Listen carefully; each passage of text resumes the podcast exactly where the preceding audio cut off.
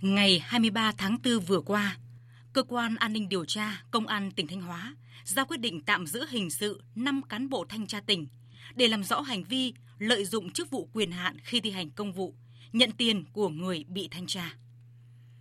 Trong khi chính phủ, người đứng đầu chính phủ quyết liệt yêu cầu nỗ lực cải cách thủ tục hành chính, cắt giảm điều kiện kinh doanh, tạo điều kiện thuận lợi nhất cho người dân và doanh nghiệp.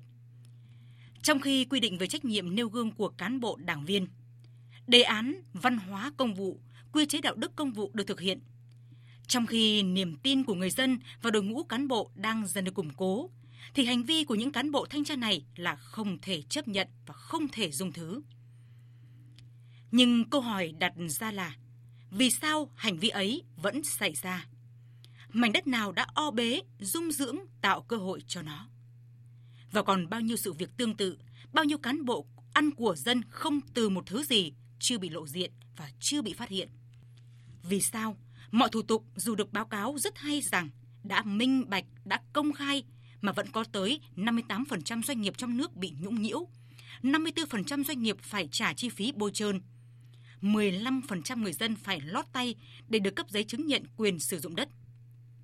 Vì sao tình trạng vị thân, phong bì để được làm việc tại khu vực nhà nước chưa giảm? Phải chăng quyết tâm chưa đủ còn nghẽn ở đâu đó nên trên sôi sụp dưới đóng băng? Phải chăng mới dừng ở quy định, thể chế mà quên chuyện phải giám sát kiểm tra thực hiện? Phải chăng một bộ phận công bộc của dân nhận thức lệch lạc về quyền lực, trong khi doanh nghiệp người dân sợ bị gây khó dễ, sợ bị hành nên lót tay đi đêm cho xong và cho được việc. Phải chăng có sự dễ dãi xuê xoa trong đánh giá cán bộ, xử lý sai phạm của cán bộ, thậm chí là bao che dung túng cho hành vi sai trái vì sợ ảnh hưởng đến uy tín cá nhân của người đứng đầu, đến thành tích của tập thể.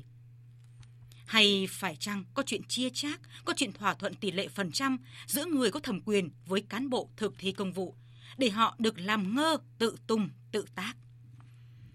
Chính vì những cái phải chăng ấy đã dẫn tới thực trạng tham nhũng vặt ngang nhiên tồn tại, len lỏi vào ngõ ngách của đời sống xã hội.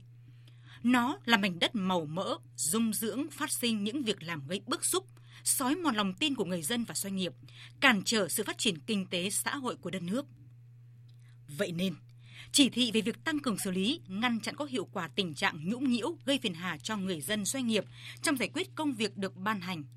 Trong đó, tăng cường trách nhiệm người đứng đầu đơn vị để xảy ra tình trạng này. Xử lý ngay lãnh đạo bao che sai trái của cấp dưới. Thêm một lần nữa, khẳng định quyết tâm của chính phủ, người đứng đầu chính phủ trong việc đề cao trách nhiệm nêu gương, siết chặt kỷ luật kỳ cương hành chính, ngăn chặn xử lý có hiệu quả tình trạng nhũng nhiễu gây phiền hà cho người dân và doanh nghiệp. Nhưng muốn xây dựng chính phủ kiến tạo liêm chính thì không chỉ là cải cách thể chế, cải cách thủ tục hành chính, không chỉ đưa ra yêu cầu mà quan trọng là hành động quyết liệt, thực chất, có thái độ nghiêm túc, xử lý nghiêm sai phạm của cán bộ thực thi và cả người đứng đầu khi để xảy ra tình trạng lót tay đưa phong bì khi bao che dung dưỡng cho hành vi vụ lợi sách nhiễu của cấp dưới. Như thế, những hành vi vòi vĩnh nhũng nhiễu của một bộ phận cán bộ công chức mới không còn đất sống. Người dân và doanh nghiệp mới không còn khổ sở lo lót bôi trơn. Không phải chi những khoản chi vô lý, những khoản chi khiến người dân bức xúc, khiến doanh nghiệp không thể lớn được. Và có như thế, kinh tế xã hội mới phát triển, mới thực hiện được mục tiêu của chính phủ trong năm nay là kỳ cương, liêm chính, hành động sáng tạo, hiệu quả, bứt phá.